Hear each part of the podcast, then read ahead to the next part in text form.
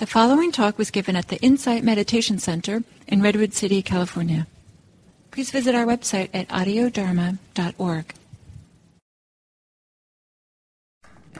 This is the third of five week series on Introduction to Mindfulness Meditation.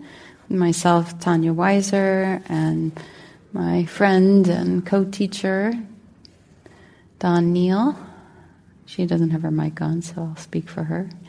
Yeah, and um, so the way that this taught, this class is taught, is consistently taught, no matter who you come learn it by, in this kind of concentric circle way. The first week of the class is uh, focused on breath. Um, the second week is body, and the third week, which is this week, is emotions. And it's sort of like, you know, the breath is this kind of core experience, sort of more focused, and we expand to include all of the body the second week. And now we're going to expand further to incorporate emotions, mindfulness of emotions. And then each week we invite you to preference the theme of the week in your meditations. Preference being aware this week of emotions um, to practice learning like a study. You're studying them more. When do they come up? How do they come up? How do they impact you? That kind of thing. Not that um, we expect you won't keep breathing or having a body, right? And we haven't talked yet about thinking, and it's not that we're expecting your thoughts to have gone away.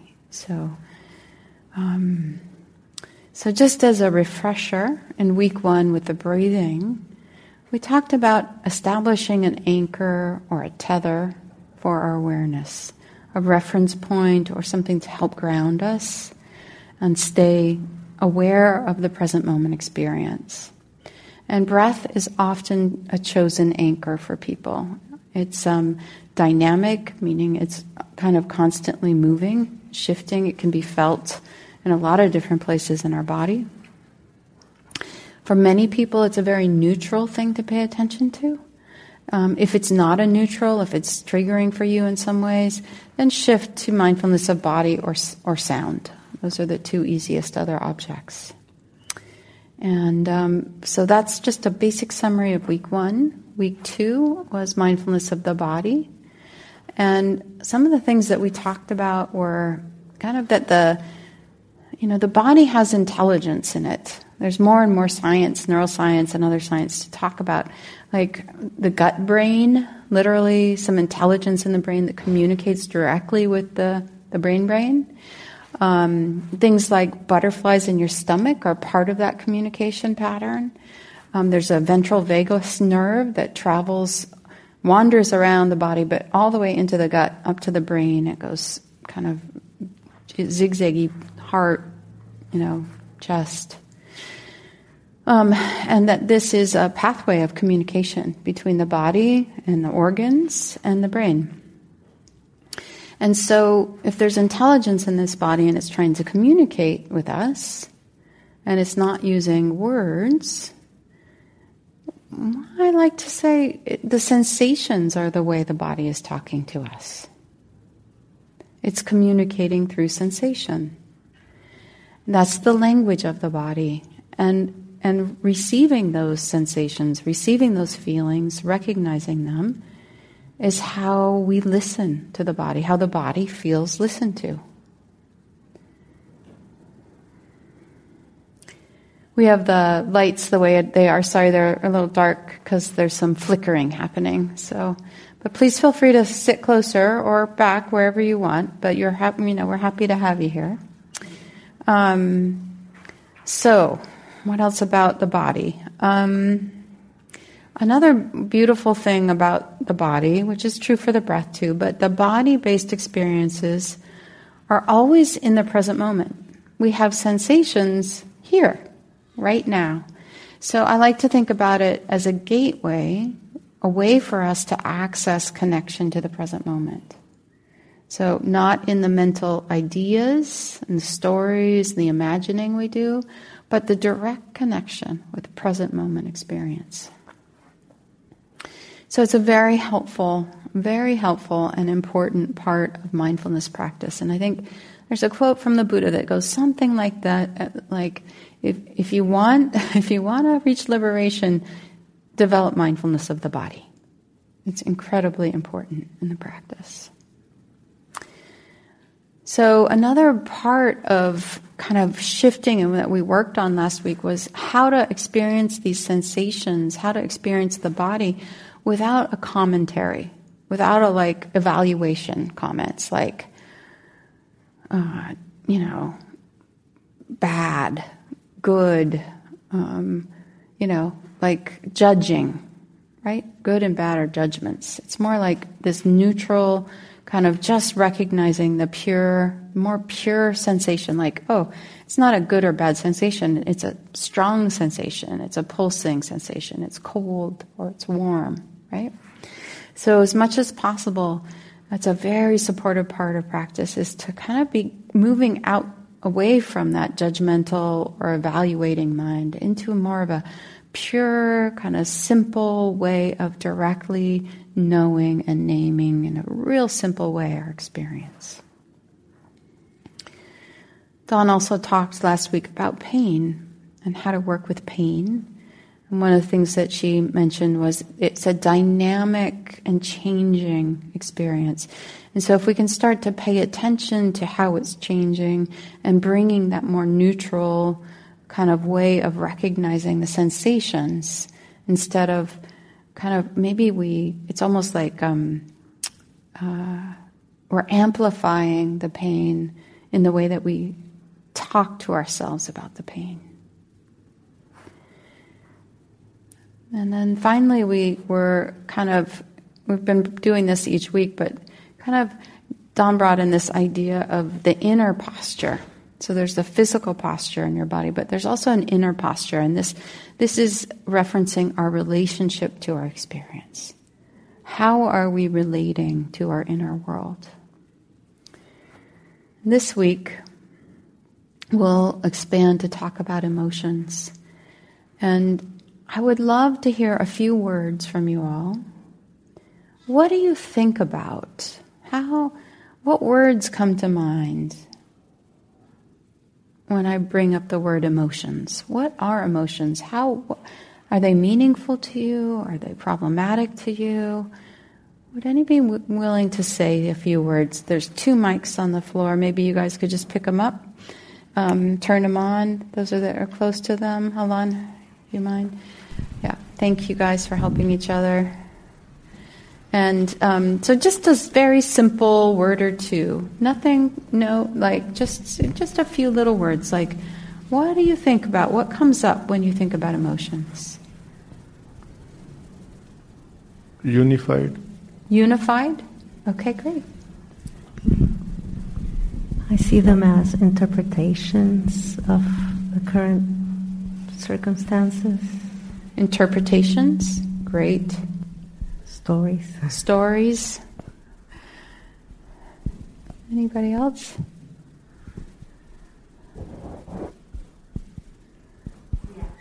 Reactions. Reactions. Yeah.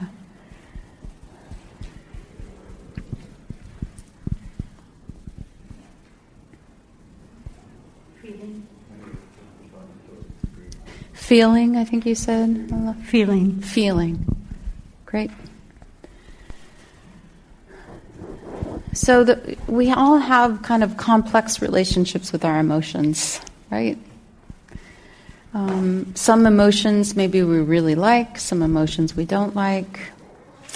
Um, emotions can be both sublime and extra- excruciating.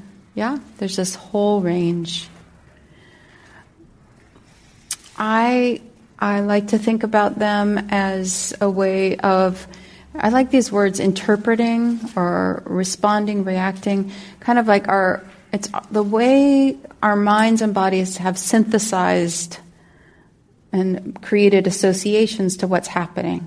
Emotion is about our response or reaction to what's going on. Sometimes, actually, it's not about what's going on now, but something that reminds us of what has happened in the past. So they're not so present centered based, they're just triggered. which makes them tricky, right? And sometimes if we, you know, have a reaction to something um, that has grown, our response, our associated uh, experience to something, even as simple as the way a piece of, you know, glass of water is put on a counter, something like that can generate very strong emotions. Um, or fear of flying or speaking is something that we start to grow this intense, more and more intensity um, that has very little to do. Feel free to come in. Yeah. So, uh, one other thing I'll say about um, emotions is that another thing I like to think about is that um, they're a communication system. They're trying to motivate us to get us to do something. Like there's, if you think about emotions like sadness, they tend to inspire or result in a body that is heavier, leaning forward, more quiet, not moving, right? Whereas anger would have the opposite with a lot of energy, a lot of uprightness, perhaps, you know, running or attacking energy, right? Um, so, in a way, it's like if we're tuning in really carefully and we notice early on, we don't have to go maybe as far with the emotion in terms of the intensity of it if we notice it sooner. So, that's a little mini intro to emotions, and we'll be talking about it more. And um, so, we want to open up now to see if you have some questions about your practice this last week.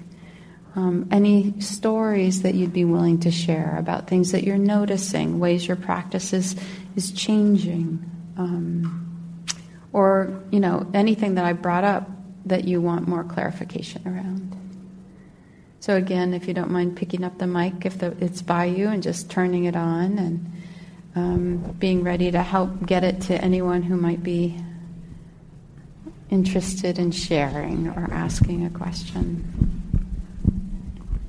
And if you could please give your name for the benefit of the whole group as you ask your question, that would be wonderful. Oh, okay. Raise my hand.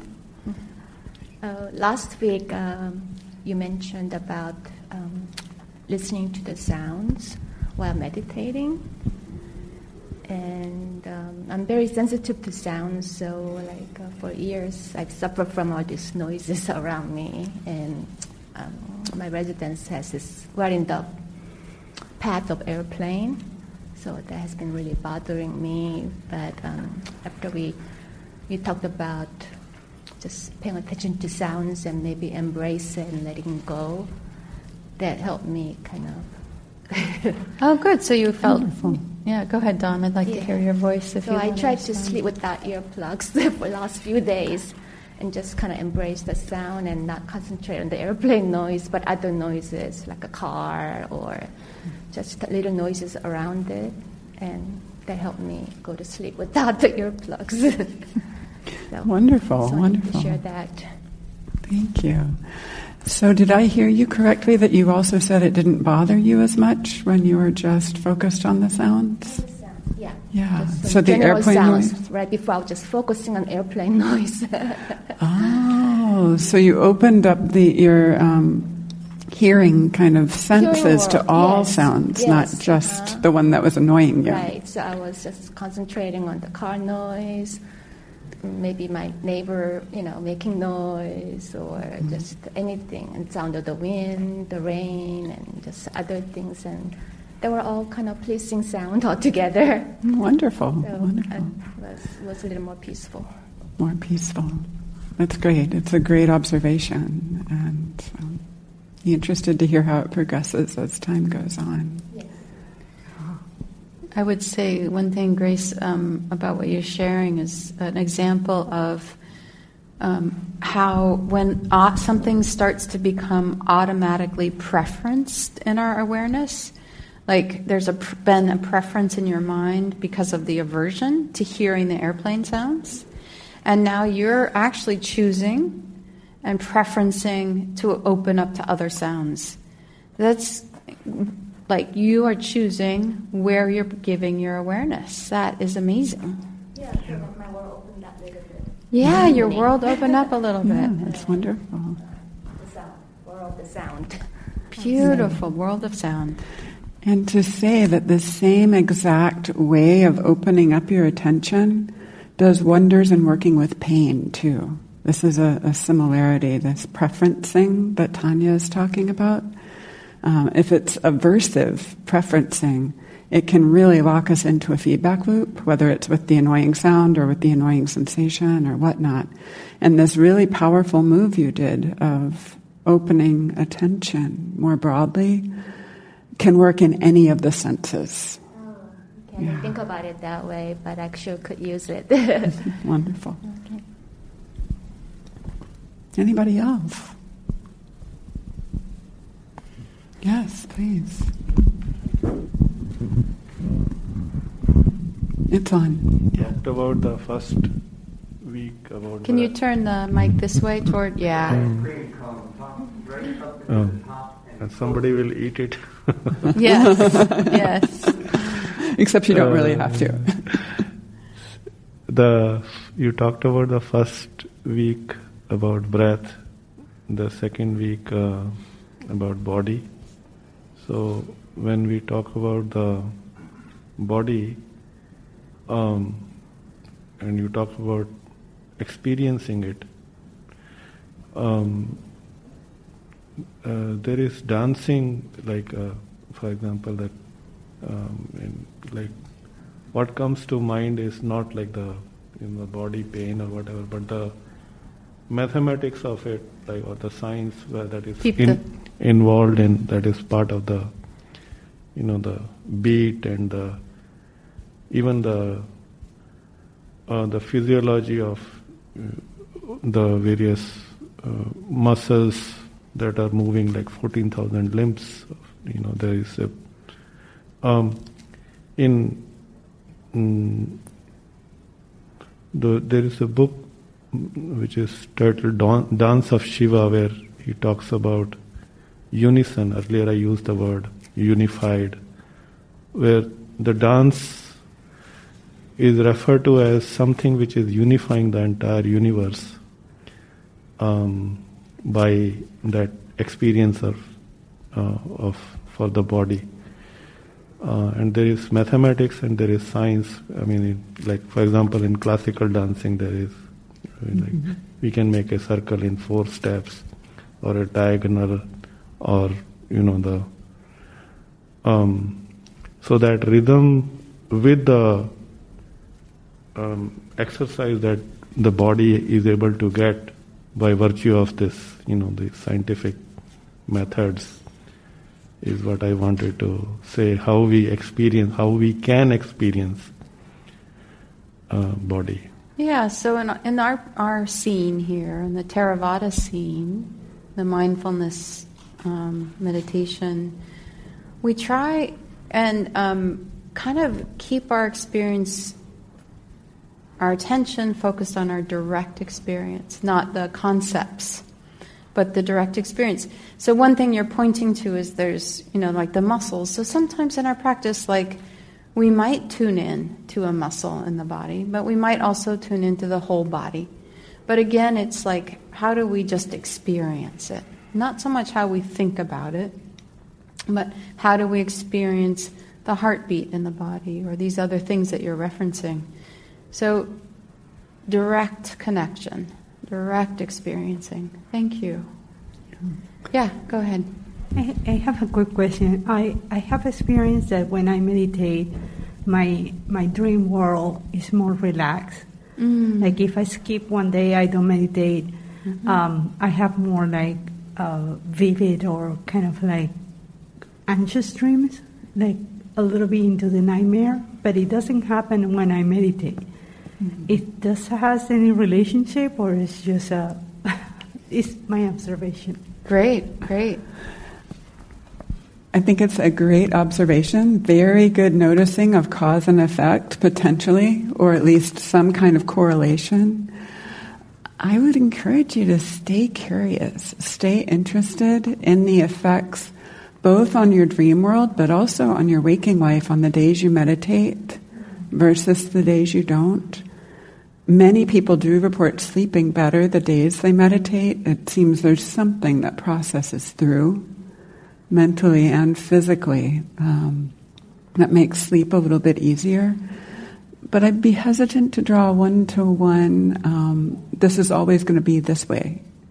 Um, you, it's going to change constantly, perhaps, or maybe for you it doesn't. But to just stay interested, stay curious.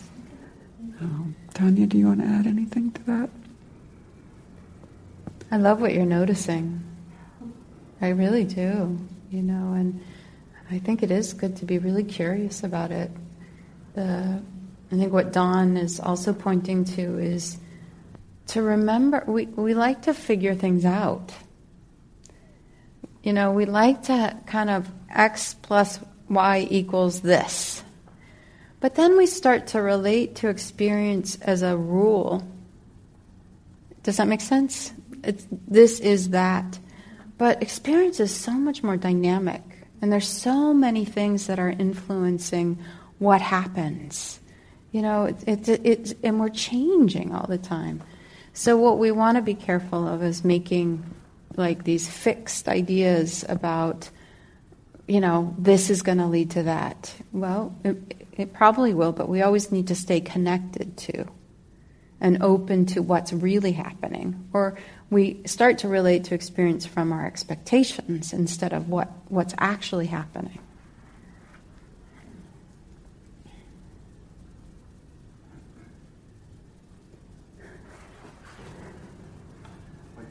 Monique, did you have something? Yeah.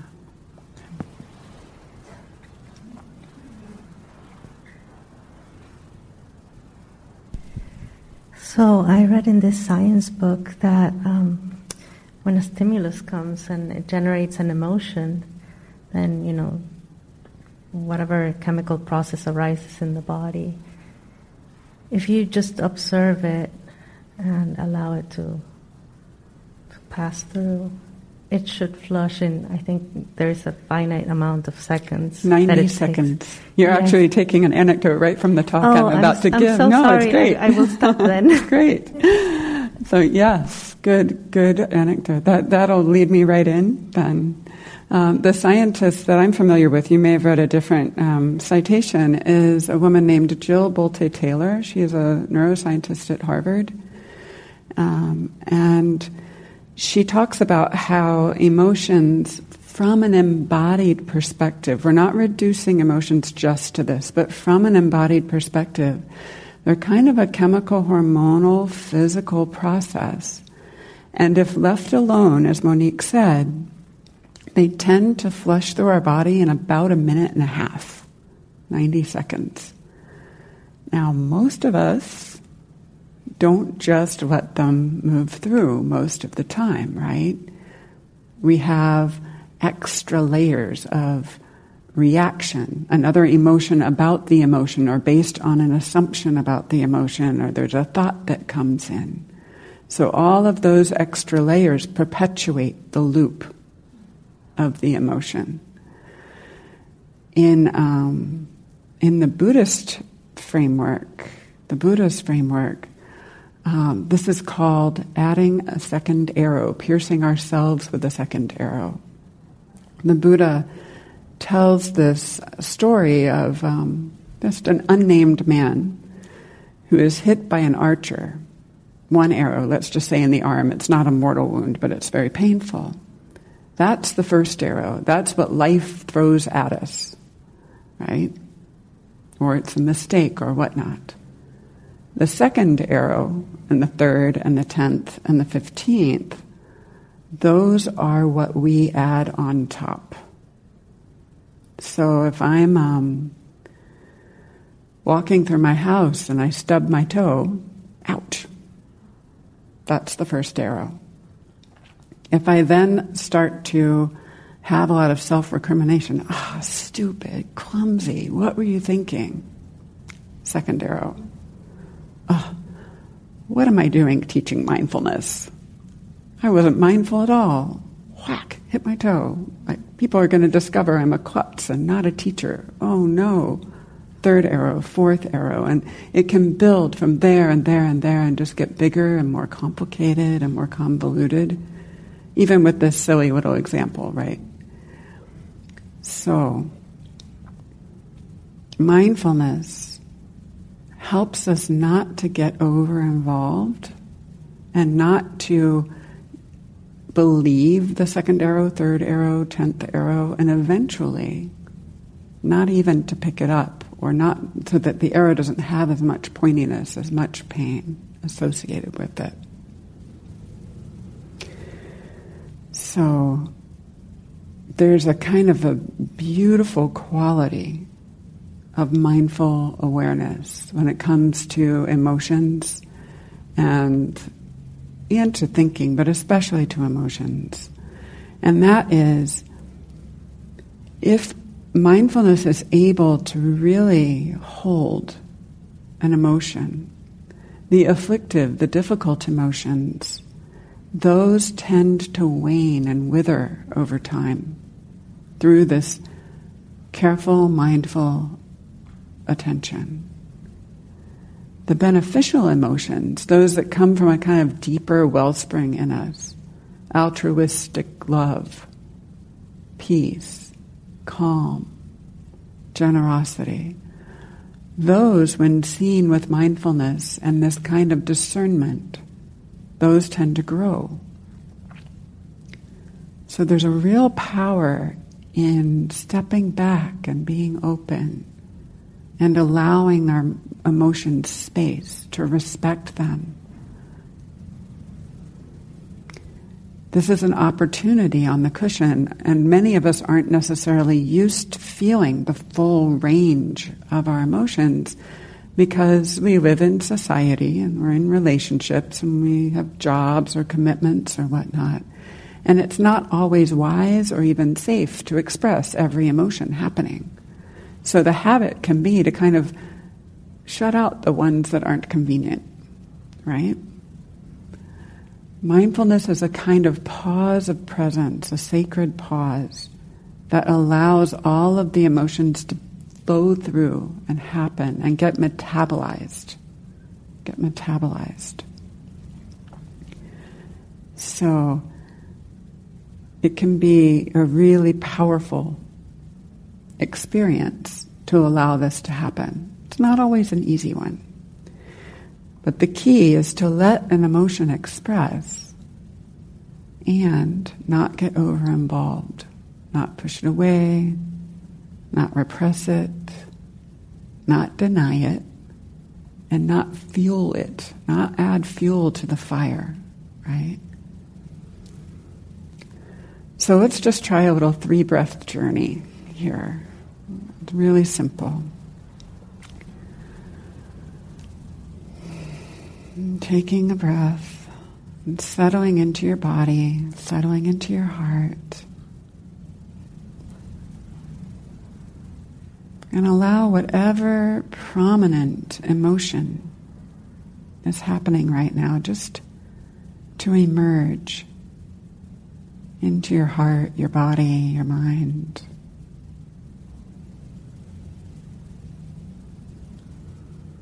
Breathing, second breath. Feeling the sensations of the emotion. Emotions happen in the body. What does it feel like? And then with the third breath, Notice your relationship to the emotion. Whatever that is. Like, dislike, bored, whatever. So, just that little three breath journey gives a sense of how emotions kind of live in the body and are also inextricably interwoven with the mind and the heart, right? In the Buddhist framework of how the mind works, emotions and thoughts are two different species of mental activity in this big overall ecosystem. And we'll talk more about thinking and thoughts next week. But now, for now, just to acknowledge, as Tanya said, it's not like just because we're teaching emotions, you can't think. Your minds are going to think. But to just notice it. And for this week, this session, to privilege the emotions and the body sensations related to them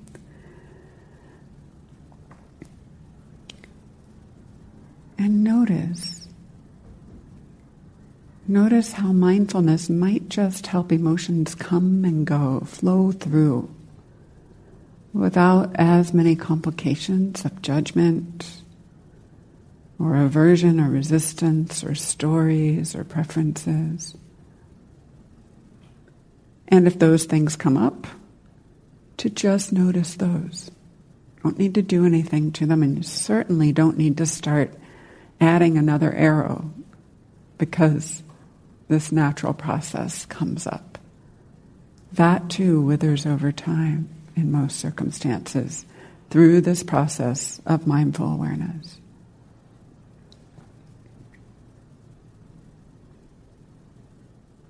The alternative that mindful awareness cultivates is a kind of letting be, a kind of letting be not even the self recrimination about adding the arrows, right? Even letting that be if necessary.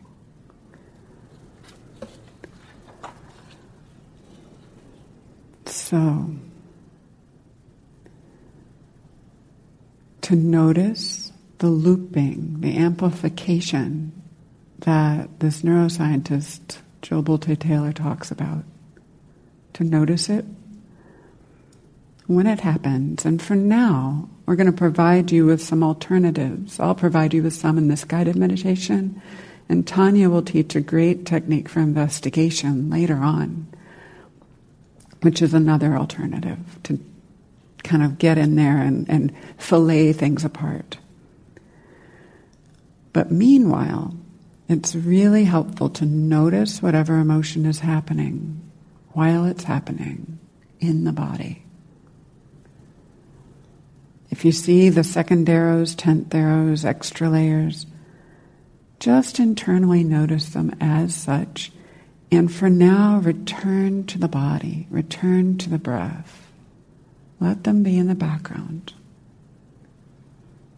Like Tanya said, our bodies, they're always here. They're always here now, right? They're not there and then. And most emotions, not necessarily that first arising, the 90 seconds, but the loop is often about a there and then or a set of assumptions. It's really helpful to notice sensations and posture. Extra reactions can include neural tension, muscular tension, even physical pain. So just notice that if it happens. And most of all, to notice that internal inner posture, inner relationship too. Okay? So we'll do a longer guided meditation now. Um, I'm starting us off here.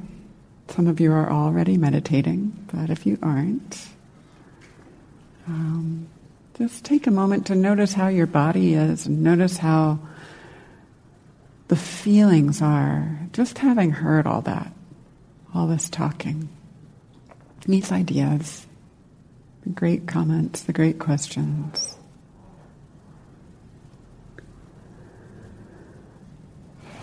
And take a moment to relax and soften.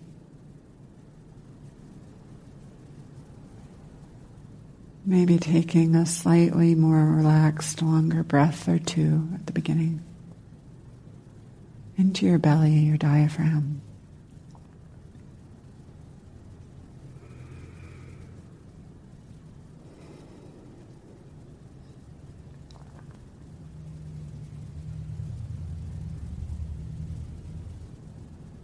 And now Sweeping your attention, scanning through your body. Noticing the places that might be inclined to relax. We'll start with some of the places that are most helpful to tune into the details of the meditation posture. Noticing the balance of your head over your shoulders and softening the eyes. If they're not closed and it feels okay to do so, closing them. refraining from staring forward into the future. And perhaps allowing the eyes to be softly downcast behind the closed lids, or even slightly looking back towards the body and the heart.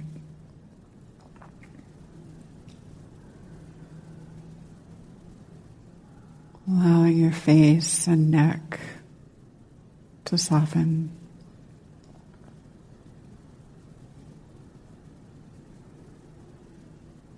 Inviting the shoulders to soften and maybe roll back a little bit. Giving just a little more space in the rib cage for the breath.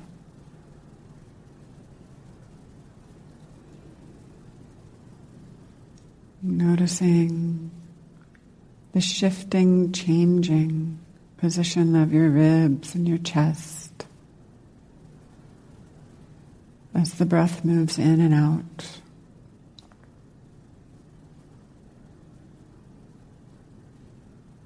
Noticing how the breath might soften your back, middle back, lower back, upper back.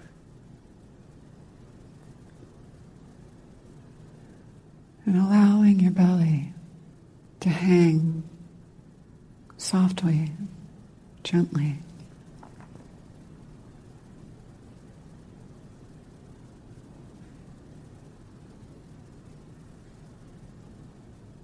Softening the buttocks and the thighs.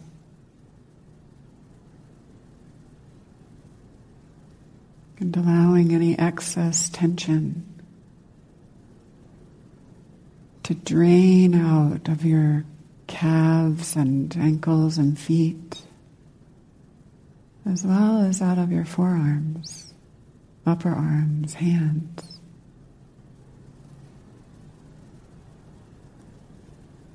Just inviting, may this body relax.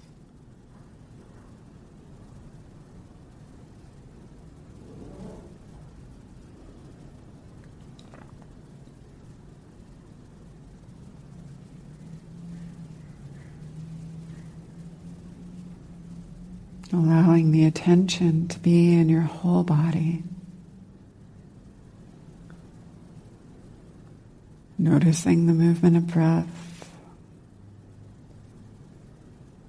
Noticing any sensations in your chest, around your heart.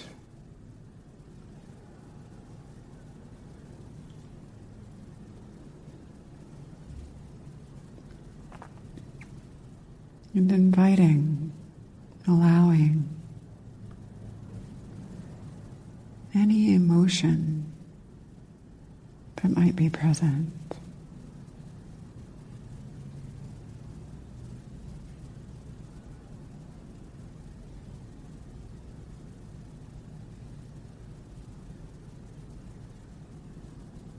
It can be helpful perhaps to softly name it inside with a label gratitude or sadness or calm, whatever it is.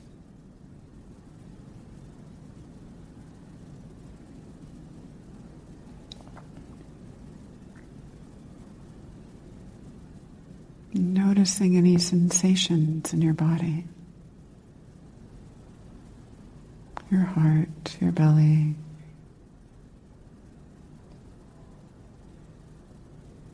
with the naming,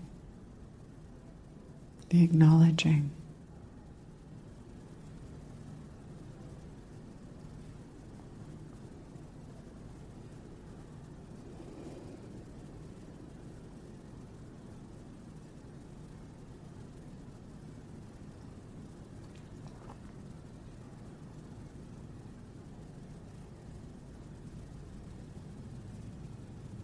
It starts to shift and change, noticing that.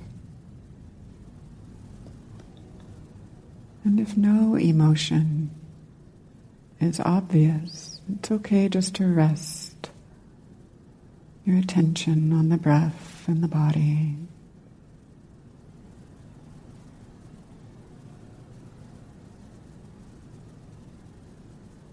But noticing then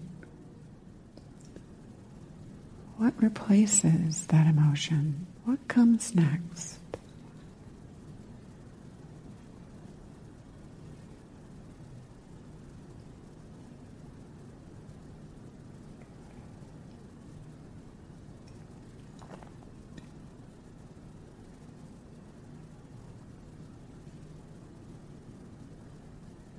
Letting be,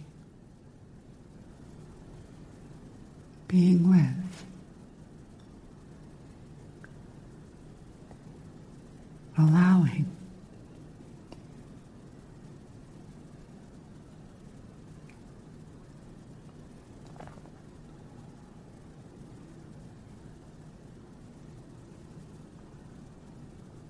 As you explore this, noticing too any extra layers, second arrows of reaction judgment, story. Oh, okay. Reaction, labeling.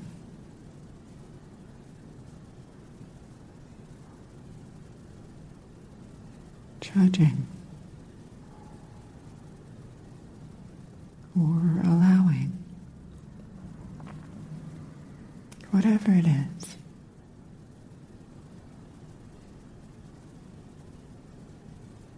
Noticing the relationship between any commentary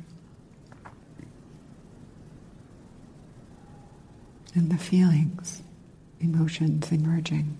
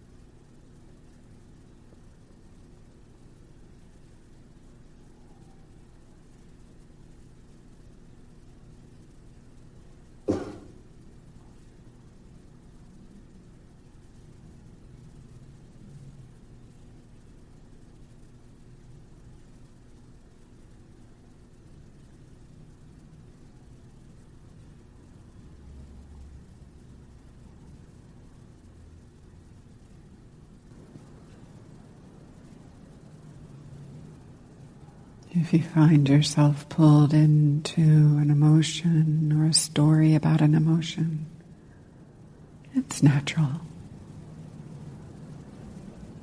Returning to the body, returning to the breath, your anchor of attention, home base here.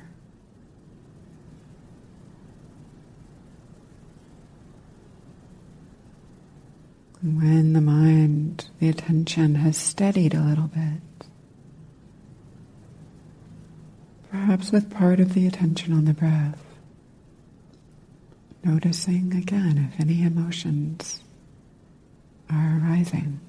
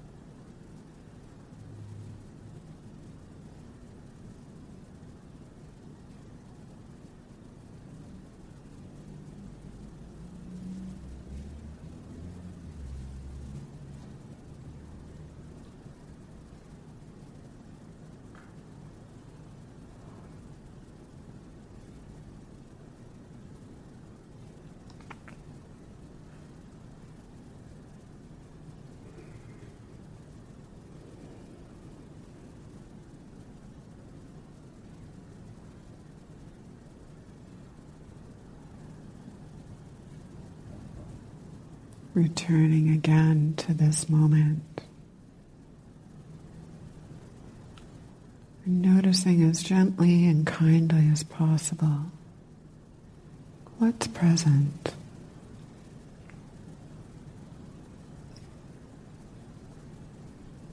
What's the inner relationship, the inner posture to what's happening right now?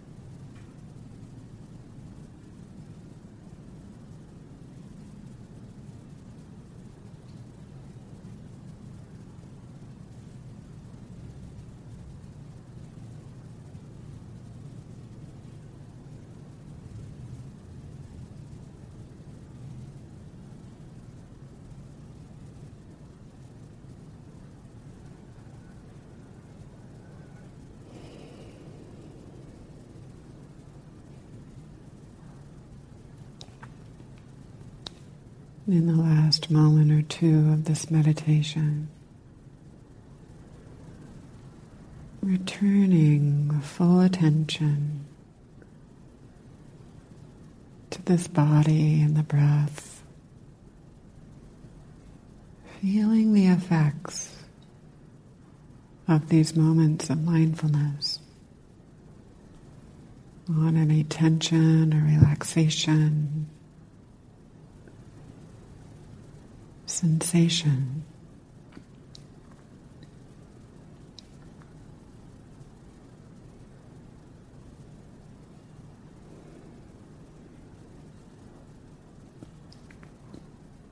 Noticing, acknowledging whatever emotions or moods are present. Noticing too the internal response all the way through the bell ringing.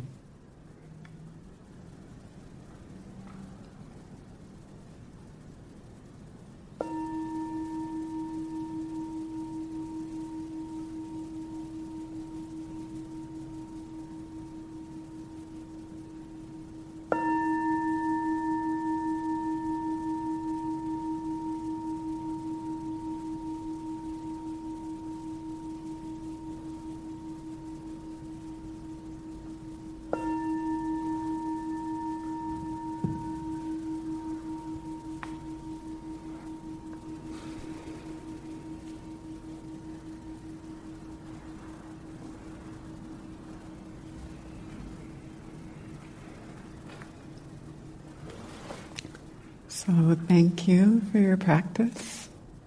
You're going along on that little trip, and I, both of us would love to hear any comments or questions, how that was for you, anything you want to share. There's no wrong comment or wrong question. If there's a microphone within your reach, if you could grab it and turn it on and just have it ready. There's one there and one right there. Do you mind? Just helping um, move them around as needed.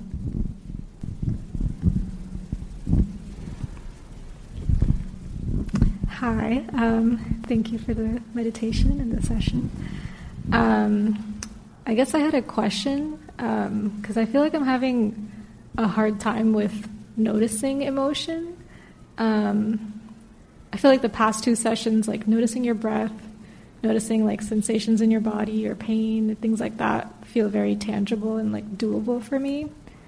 Uh, and I guess in this session, I noticed that um, I start with thinking to notice emotion. Like I'm like, because when you were like, oh, like notice what emotions are present for you, and then I'm like, okay, let me think of all this stuff in the back of my head, and then I start to label like, okay, these are the emotions I'm feeling, and then I guess my brain doesn't know what to do, so it goes back to thinking, and it's like, okay, let's think about everything related to these emotions and how I'm going to fix it, what I'm going to do. Um, so yeah, I just feel like I don't know how to like find the space, to, or I don't know if I know what it means to notice emotion, and I feel like I get caught between like I can do the breath and body part, and maybe that feels like I'm not focusing on the emotion when I'm doing that, or I'm not feeling the emotion.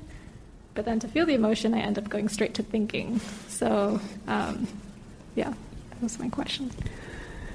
There's ancient, ancient habit in all humans tangling those two things together. So good noticing, very good noticing of that, that you're getting pulled in. It's sticky, is what we call it in our scene. Sticky, right? There's like a gravitational pull into the thought world.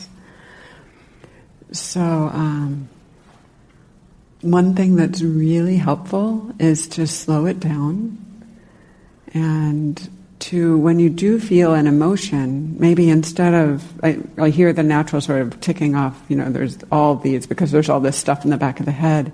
If it's possible to slow it down and pick one and then like really feel in your body if you feel anything associated with it or not, and kind of take it one bird at a time, so to speak, right? One one at a time. So that's one thought. Um, Tanya, do you have anything you'd like to add to that? Yeah, what happens if I ask you right now, how are you feeling? I think it's the same thing. Like, I go straight to, like, oh, I, I guess I'm feeling all these things because of all the thinking that's happening in the back of my head. So, if you were going to answer me with a feeling word, how are you feeling? a little anxious. Okay, right there. Just stay with a little anxious. Where do I feel it in my body? How do I know I feel anxious or a little anxious? And the next practice we'll do will help you also with essentially a lot of what you're asking, but um, you know, I think Donna's right. That and you're right. You know, emotions get very the relationship between emotions and thoughts, right? Like, it's a big one. Big one. So, it, it does take some refinement, but it's so powerful when you can start to pull them apart. So incredibly helpful. That's what starts to get us out of that reciprocal kind of reigniting an emotion over and over again is once we stop the, the thinking process and we turn more to the raw, direct. Oh, okay. All right, we'll settle on. I know I feel lots of things anxious. So how do I know I feel anxious right now? What what's happening in my body that tells me there's anxiety? Where do, what does that feel like? So it's a lot of focusing on those tangible things related to the emotion. Is, yes. Okay. That's helpful. Thank you.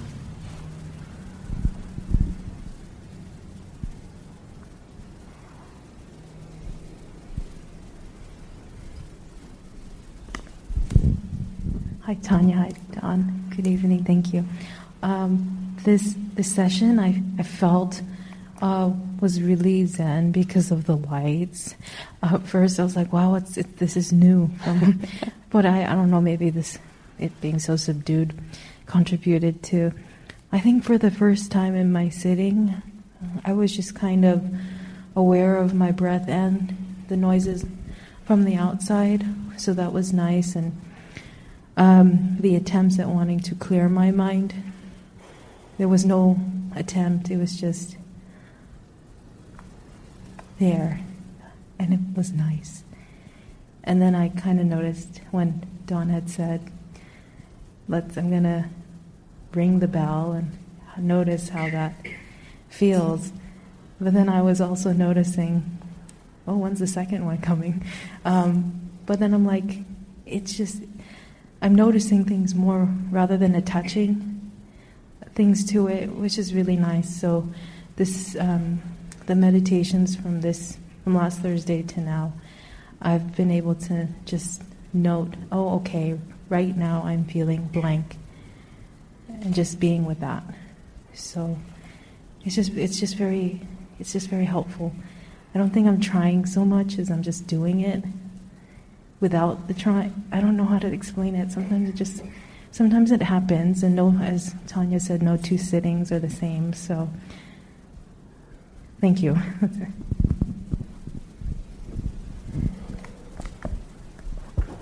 Thank you. Great report.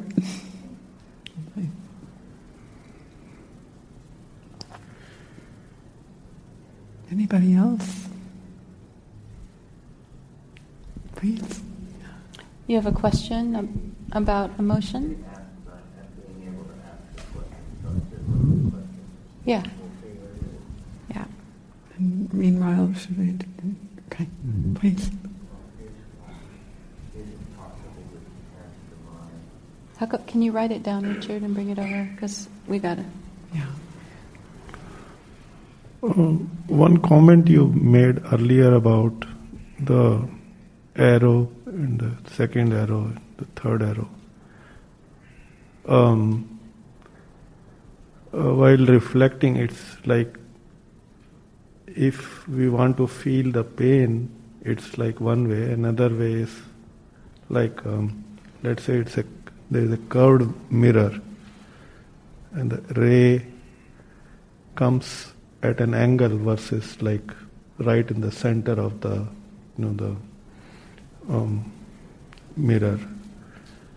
So when we have the um, if it is coming at an angle, then um, it will never hurt. It's it will be grazing.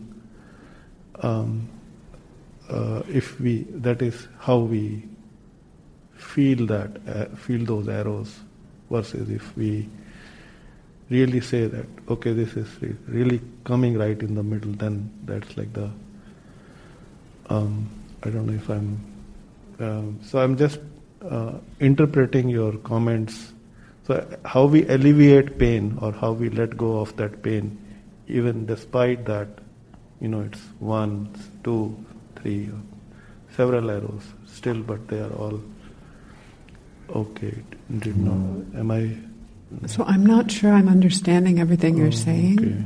but it sounds like you're saying there's something less direct about the second, third, fourth, tenth arrows. Oh. Is that right? we we are aware we are aware that those arrows are there but uh, mm, even if like the first one has made us alert and aware but uh, even if there are several of them but they just keep grazing. Now it is up to us how we interpret. Um, so whether it is like a soft uh, um, tenderness or whatever uh, we would I don't know what we will call it but it's it is um, arousing that tenderness uh, but it is mm, not um, significant enough that uh, mm, it is uh, causing any harm.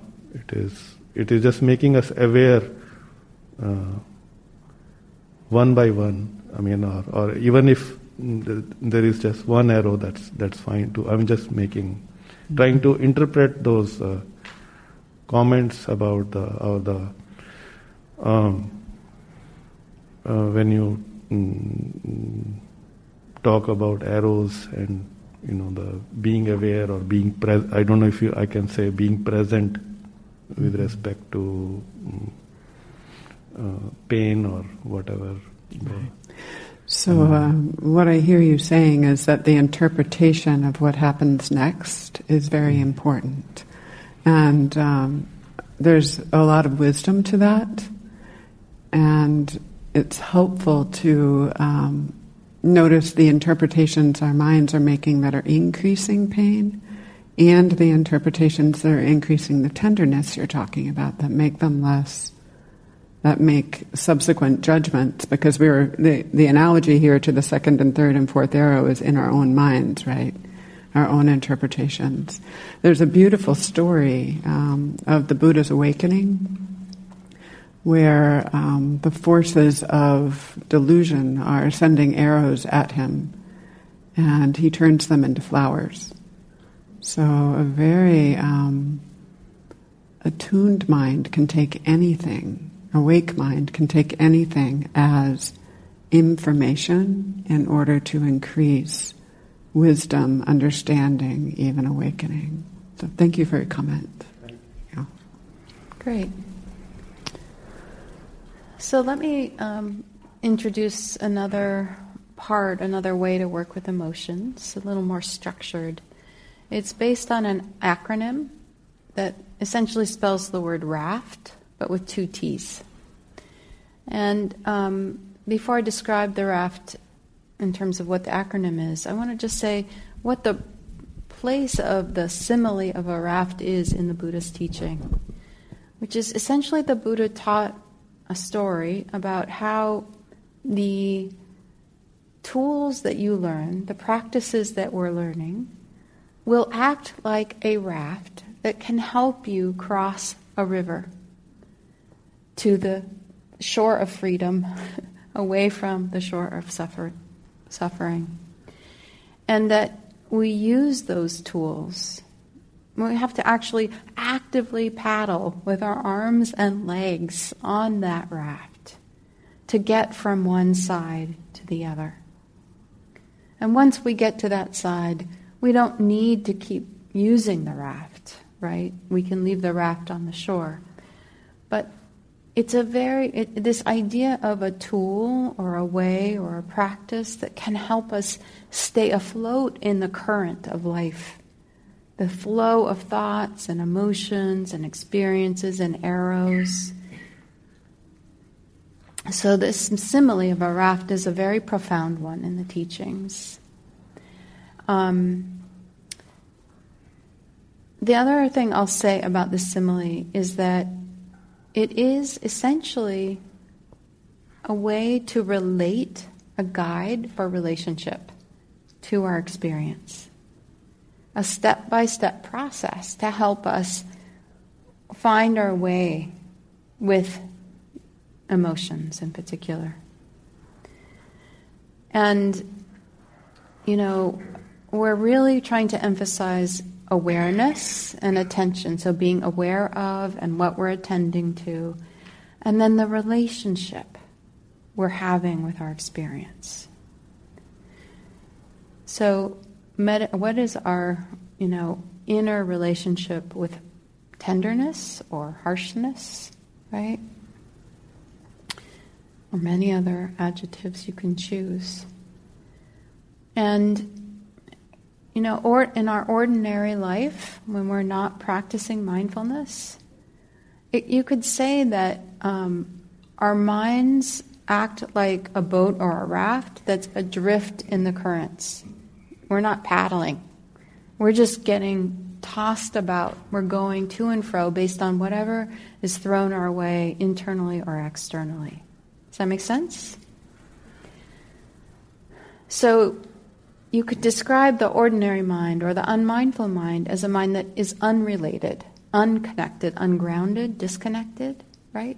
To a process, to being aware to we're not really relating to it. We're reacting or going in this flow.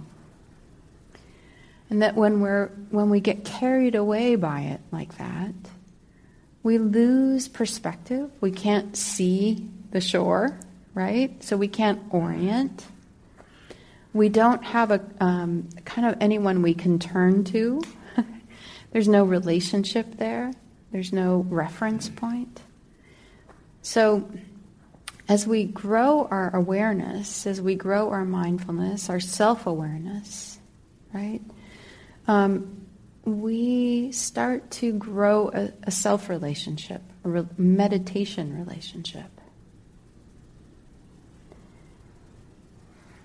And a lot of um, awareness itself, the just knowing, is this actual simple ability, very pure, simple knowing.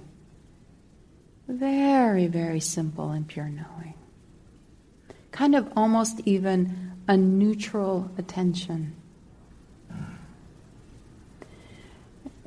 But it takes some time to get there. to that neutral space. So we use kind of our capacity to grow, our ability to relate to ourselves with this more open, more fluid, more responsive way of being. Be- there's a quote from Viktor Frankl um, in Man's Search for we- Meaning, and it's between uh, the stimulus let's see, between a stimulus and the response is the place for potential freedom. That pause between something happening and our reacting to it, the pause, is where our freedom is found. And the more pause, the more freedom, the more choice we have. So that creating the capacity for that pause requires a neutrality. If we are immediately reactive to what's coming at, up, it feeds the intensity, right? The more likely we are to react quickly to something. So, this, you know, kind of attention, this awareness, it is possible to become aware of being aware we can start to notice that, oh, I'm aware. And there's a way that when we see that, oh, I, I look, I'm, no, I'm aware. Oh, now I'm aware I'm anxious. There's a little bit of a sitting back that can happen into that. Oh, just pure knowing. So that'll happen from time to time. You'll move in and out of it. But when you notice it, try and, when you feel like, oh, yeah, I'm aware that I'm aware, oh, feel into that space. That, that's, there's something there that can be very supportive and helpful.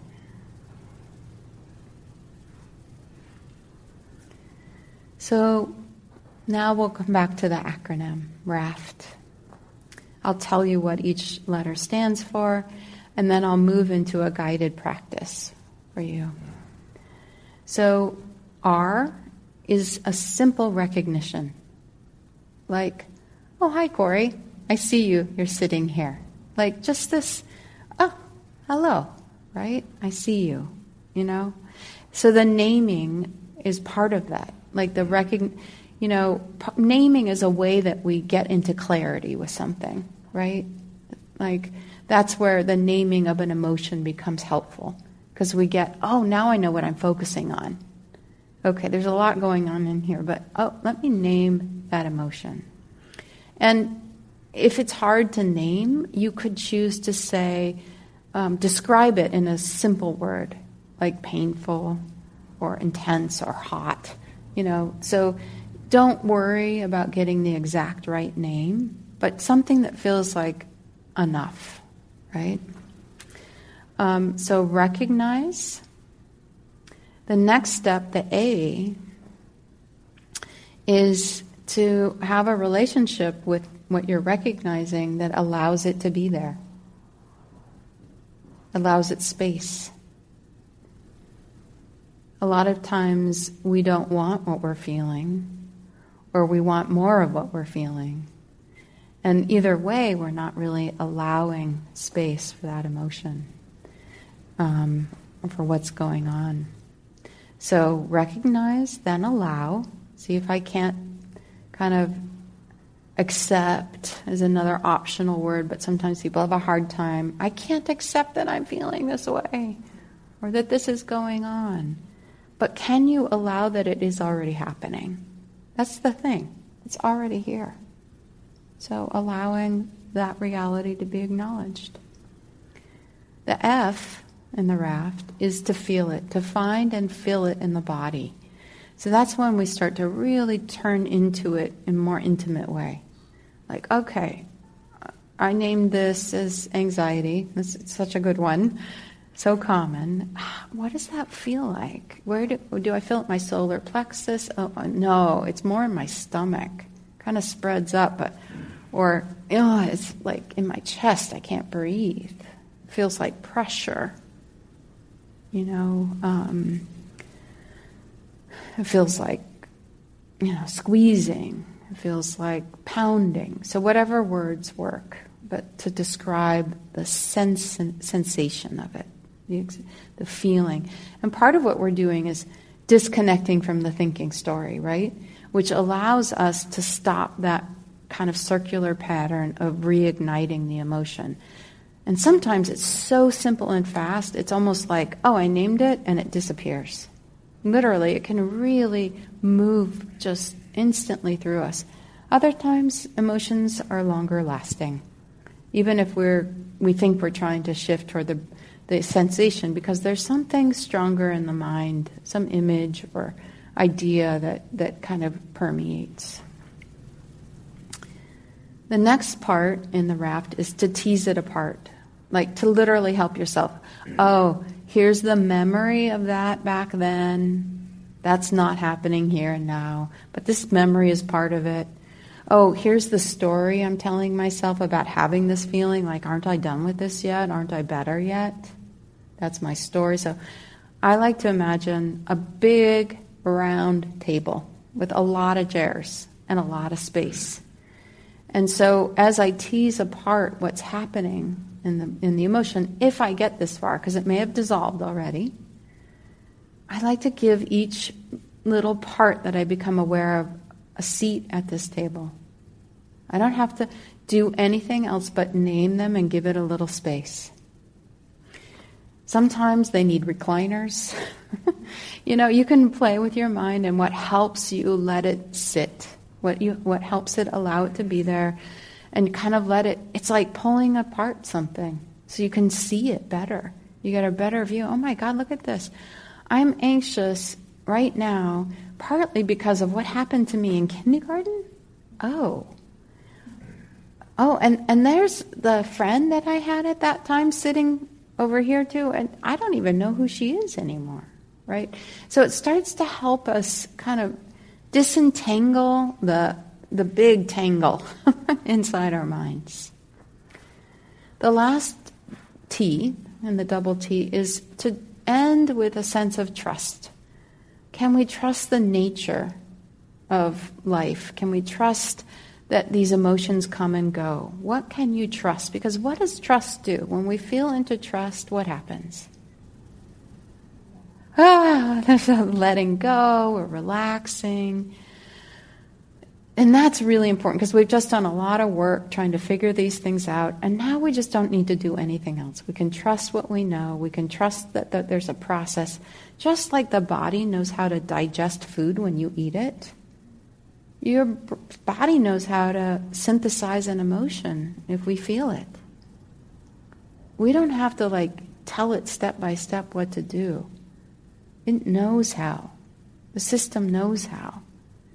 So if we can get out of the way, if we can stop shooting the arrows, can we trust the system? Can we trust nature? Can we trust awareness? Can we trust that things change, come and go, and that this is going to change on its own in some point, some way?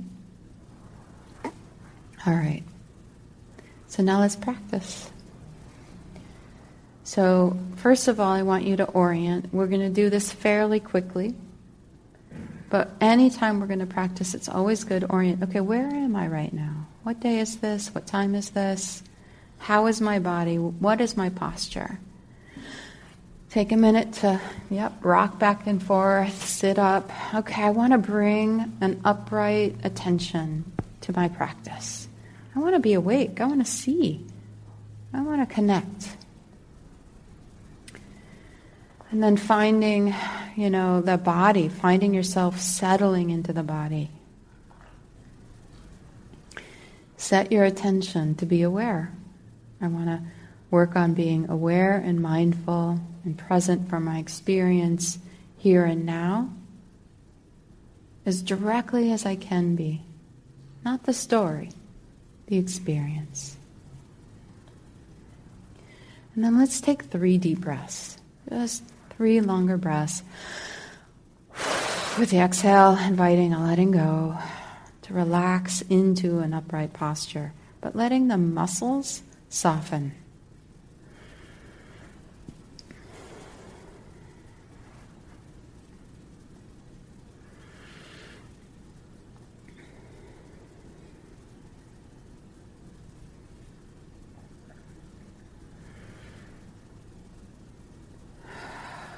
Okay. And then, just like if we're coming into contact with another human, we might ask, What are you feeling? What am I feeling right now? And you might feel many things. So just just choosing and naming one emotion one feeling.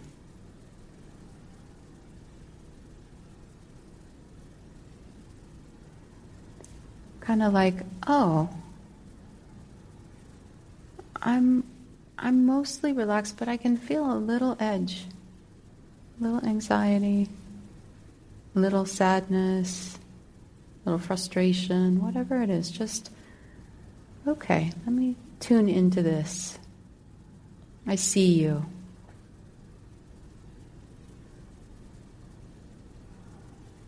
So choose one part of your emotional experience that you're willing to relate to right now in this moment.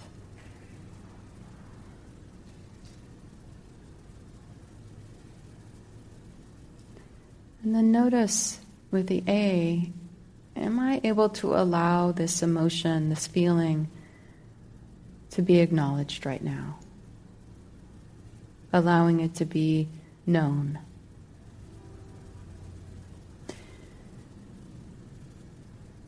There can be a feeling of rightness that happens in this moment, a feeling of, okay, yes.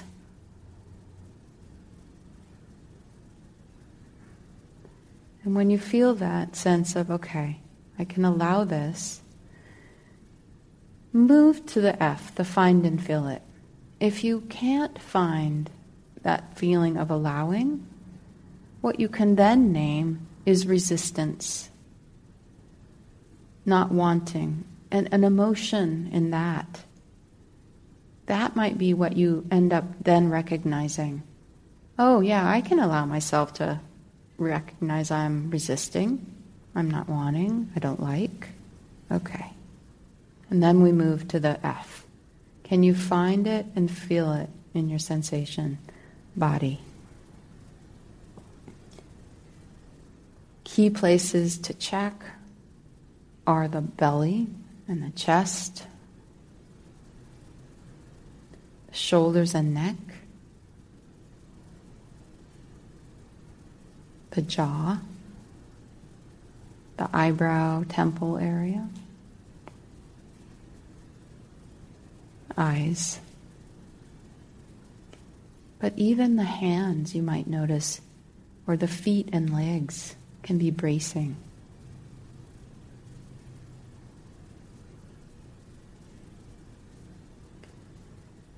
Seeing if you can't gently recognize the sensations and where you feel them in your body. Just that acknowledging awareness, just as it is. And rather than resisting it or succumbing to it, kind of standing with it in witness. If you find any of the feelings or sensation become overwhelming, it's okay to back up, shift your focus, or just tune into one part that feels manageable. We don't need to try and do too much or work with something that doesn't feel like we can be with it.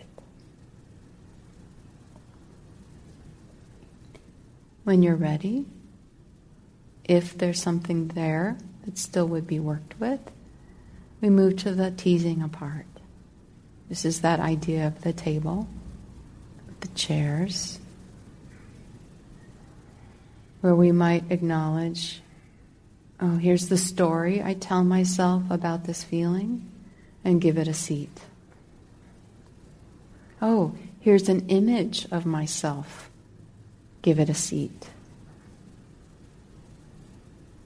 Oh, here's liking or not liking this feeling, and give it a seat.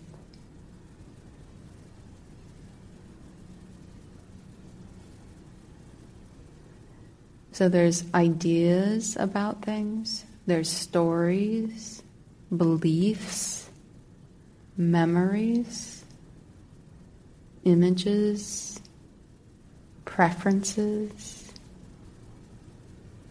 These are all parts that could be teased apart. Maybe if you can figure out two pieces of it and just set it at the table, that's enough.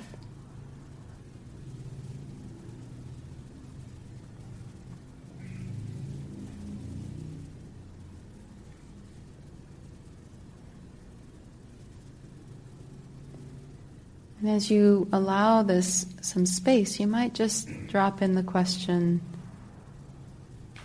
hmm, what's hard for me about being with this? Or where do I feel stuck?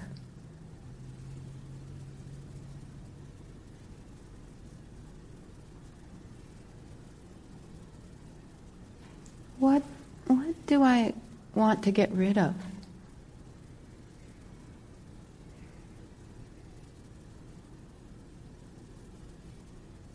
In what way do I not want this experience?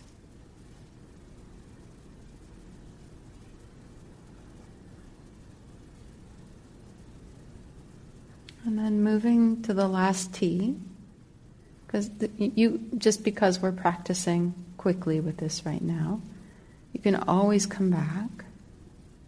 If you were going to shift to the last T, what can I trust?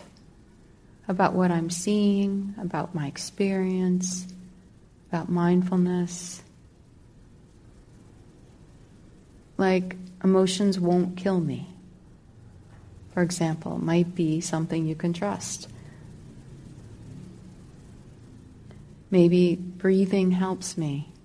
Can you trust that?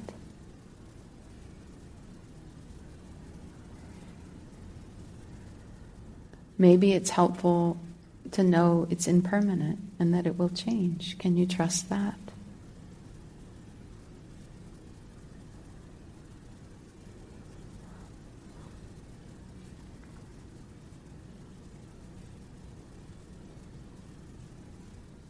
And giving yourself another 20 seconds to find what you trust. Something simple inviting that trust to come more fully into your being.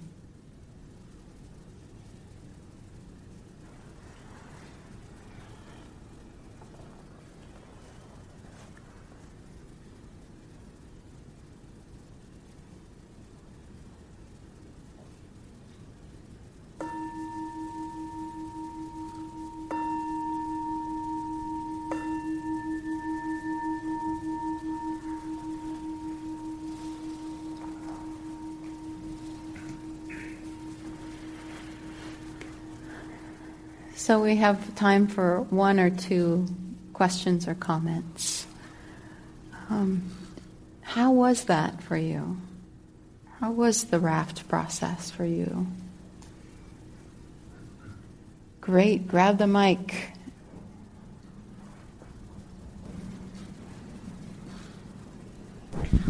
I think this one was kind of intense only because I was recognizing that I all the stressors that I've allowed in my life and and how it's just been, I've allowed myself to be dominated by the stresses of work. Mm. And I'm like, oh, I have more to cultivate outside of that.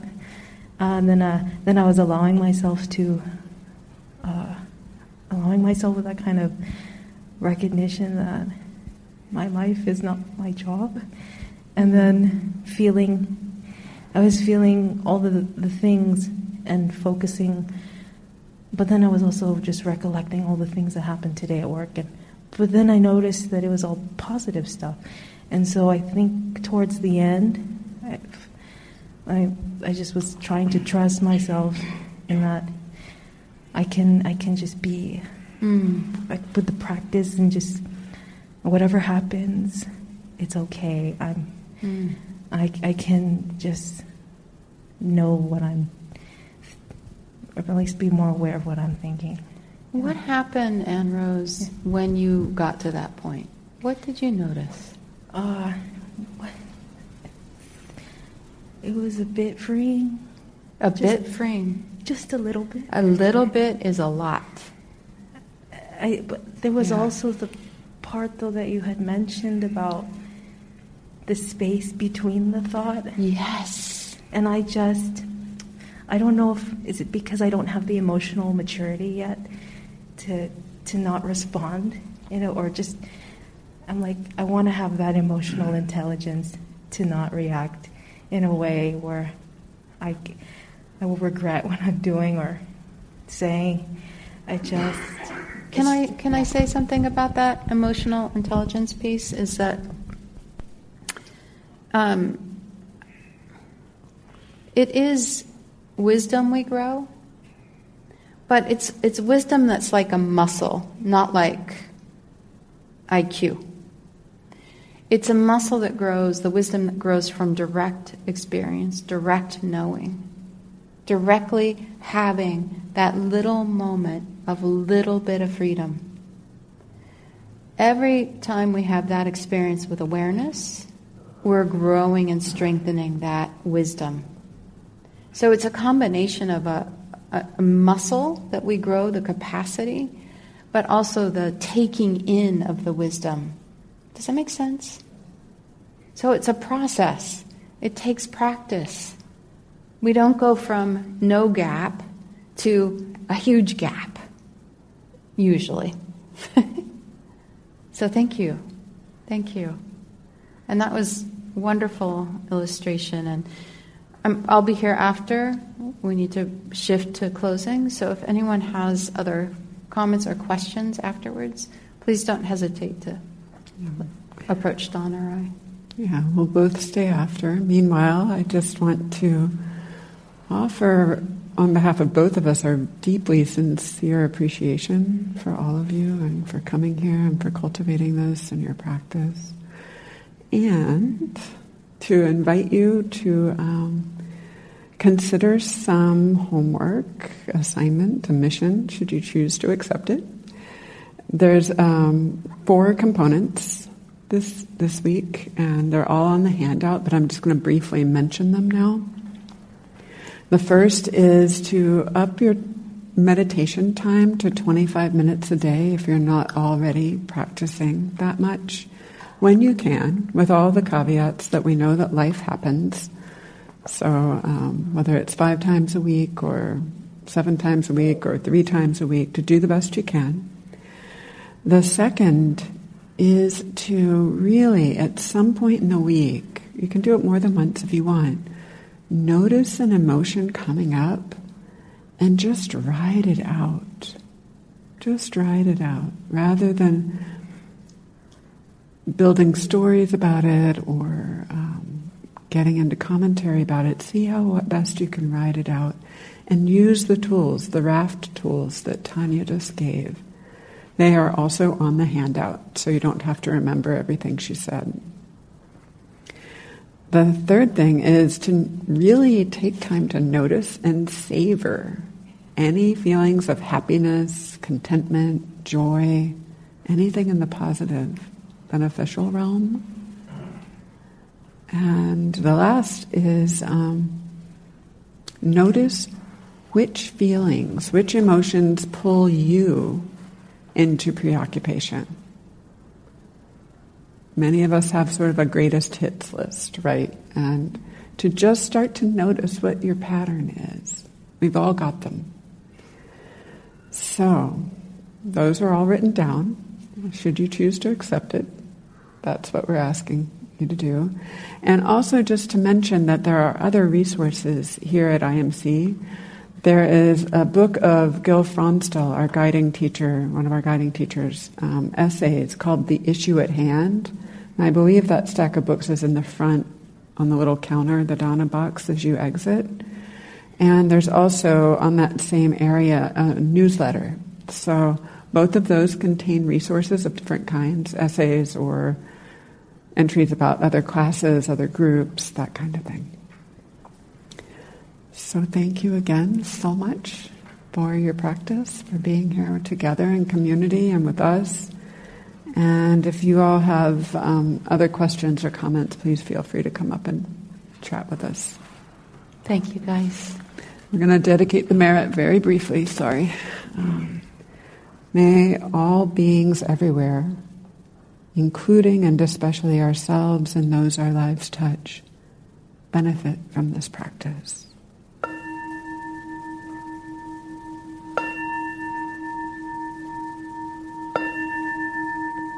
Thank you all. Be well.